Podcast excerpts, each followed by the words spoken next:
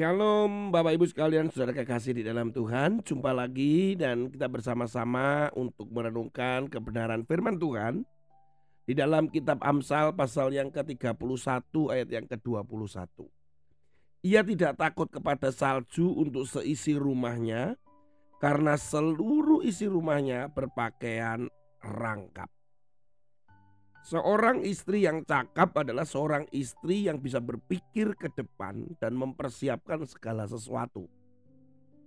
Jadi berpikirnya bukan hanya untuk hari ini tapi berpikirnya itu panjang. Hal ini sudah jarang sekali ada pada setiap bukan hanya perempuan tapi juga manusia. Bahkan bisa saja menggunakan ayat-ayat untuk menguatkan apa sih perlunya mempersiapkan atau merancangkan sesuatu ke depan Kan kesusahan satu hari cukup satu hari. Selalu menggunakan ayat itu. Tetapi perencanaan itu tetap alkitabiah.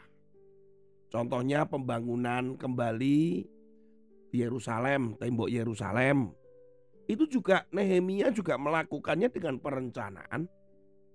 Kemudian Daud ketika dia tidak bisa membangun bait Allah karena tidak diizinkan oleh Allah, dia mempersiapkan segala sesuatunya, segala materialnya untuk dibangun nantinya oleh Salomo. Ini kan juga berpikir tentang hal yang ke depan.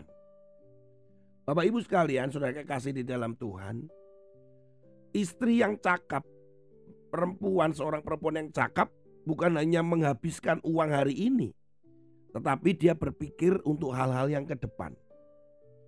Begitu uang belanja ada sekian maka dia tidak akan menghabiskan hari ini. Dia akan berpikir bagaimana untuk besok. Bahkan bagaimana untuk minggu depan. Oh ya hari Sabtu ada libur. Bagaimana merencanakan segala sesuatunya. Termasuk belanja apa yang diperlukan. Walaupun kami kadang pernah belanja sesuatu yang tidak diperlukan. Pernah satu kali di masa pandemik ada satu gerai uh, swalayan begitu yang mau tutup. Kemudian harganya dipotong 50% sampai dipotong 70 sampai 80%. Kemudian kami belanja waktu itu. Kadang saya berpikir ini untuk apa nih belanja segini banyaknya ini dengan harga yang sangat murah. Sementara itu bukan kebutuhan. Tetapi istri saya selalu berkata ya nanti lain kali pasti ada diperlukan lah. Ini kan untuk ini, ini untuk itu ya gitu ya. Tapi sampai hari ini ada keranjang yang isinya barang-barang yang belum dipakai sampai hari ini, saudara ya. Kadang terjadi juga demikian. Tetapi kebanyakan istri saya tidak melakukan hal itu. Sebagai contoh adalah ketika saya dulu masih pacaran ya Bapak Ibu sekalian. Saya bekerja pertama kali. Wah bekerja pertama kali dengan gaji yang ya untuk ukuran pada tahun itu seorang laki-laki single gitu ya Wah ini tuh cukup besar. Sehingga ketika gajian pertama saya membelikan uh, uang itu dengan uh, apa namanya tip ya tip deck gitu ya seperti wah kompo tapi mahal itu ya. Terus kemudian gajian kedua berpikir lagi untuk beli apa lagi gitu. Jadi gaji itu sepertinya mengalir karena memang besar. Ketika kami masih pacaran itu terus kemudian Waktu itu istri saya ya yang masih pacaran ya dia berkata gini kalau gini terus nggak bisa Tony. Kita harus memikirkan sesuatu ke depan. Dan kami mulai dia mendorong saya untuk mulai melihat rumah-rumah mencari rumah. Setiap pameran dikunjungin terus kemudian kami melihat rumah-rumah. Dia pengen rumah begini kita pengen rumah begitu karena dia berpikir bahwa gaji kami ketika bekerja itu kalau diinvestasikan tidak ada perencanaan rumah ketika kami nanti menikah maka akan habis terus gitu. Ya bersyukur ya punya waktu itu punya pacar gitu ya. Bersyukur punya pacar yang memperhatikan ke depan. Jadi wah ini cocok ini. Ini selalu memikirkan hal yang ke depan. Ya akhirnya kami ngambil rumah dan sebagainya. Kadang imannya itu juga bergerak di dalam perencanaan-perencanaannya dia. Nah, uang muka segini apa bisa? Cicilannya bagaimana? Dia memikirkan itu tapi dia juga dengan iman untuk menjalaninya. Dari hal itu semua saya cuma melihat satu. Bahwa perencanaan itu akan muncul apabila ada yang namanya tujuan atau goal. Selama keluarga itu tidak ada tujuan, tidak ada visi, tidak ada goal, maka perencanaan itu sia-sia. Merencanakan apa? Jadi perencanaan itu bukan aku mau rencanakan besok mau pergi ke sini. Bukan itu saja, tapi harus ada goalnya mau apa. Ketika istri saya juga ketika wisata, waduh perencanaannya sudah lama saudara. Kita pergi ke China atau kita pergi ke Hong Kong, kita pergi ke mana, dia sudah merencanakan.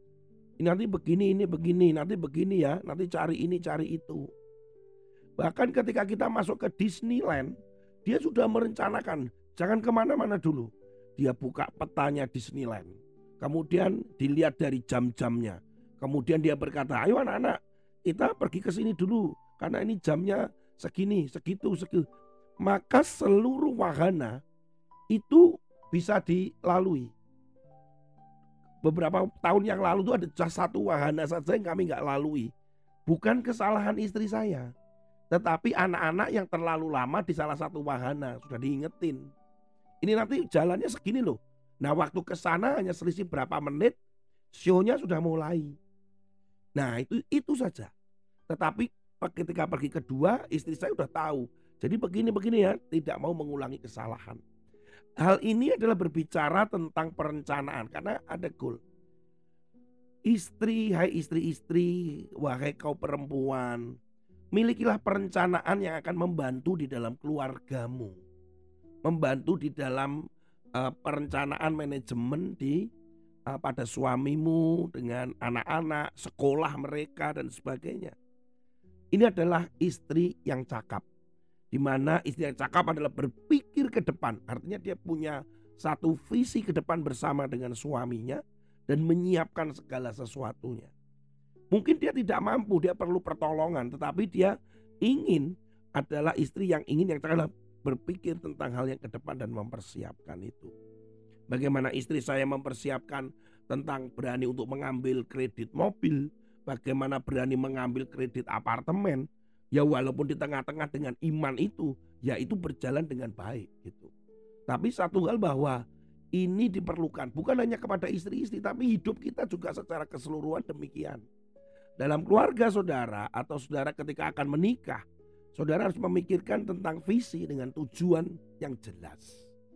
Aku ini menikah supaya ya karena usiaku ini sudah begini. No, no, no, no, no. Bukan begitu. Menikah itu ada satu keluarga itu adalah created by God. Jadi itu sebuah ide, sebuah uh, rencana Tuhan yang besar. Sehingga nggak bisa menikah itu serta merta udah menikah aja gitu. Jangan seperti orang Amerika yang ada di Las Vegas. Menikah cuma berapa menit terus kemudian keluar dari gereja atau chapel. Kemudian mereka bertengkar dan bercerai. Bukan begitu.